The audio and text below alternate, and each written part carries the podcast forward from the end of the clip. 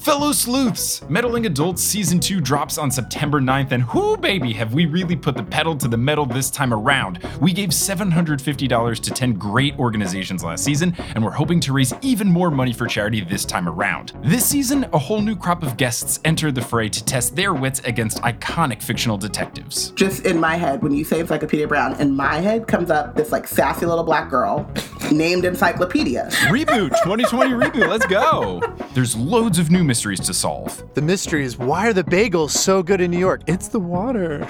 And of course, these guests will have interesting solutions to the cases. This is only a semi-related question. Why don't you know when they're like getting chased and stuff? Why don't they just kick its ass?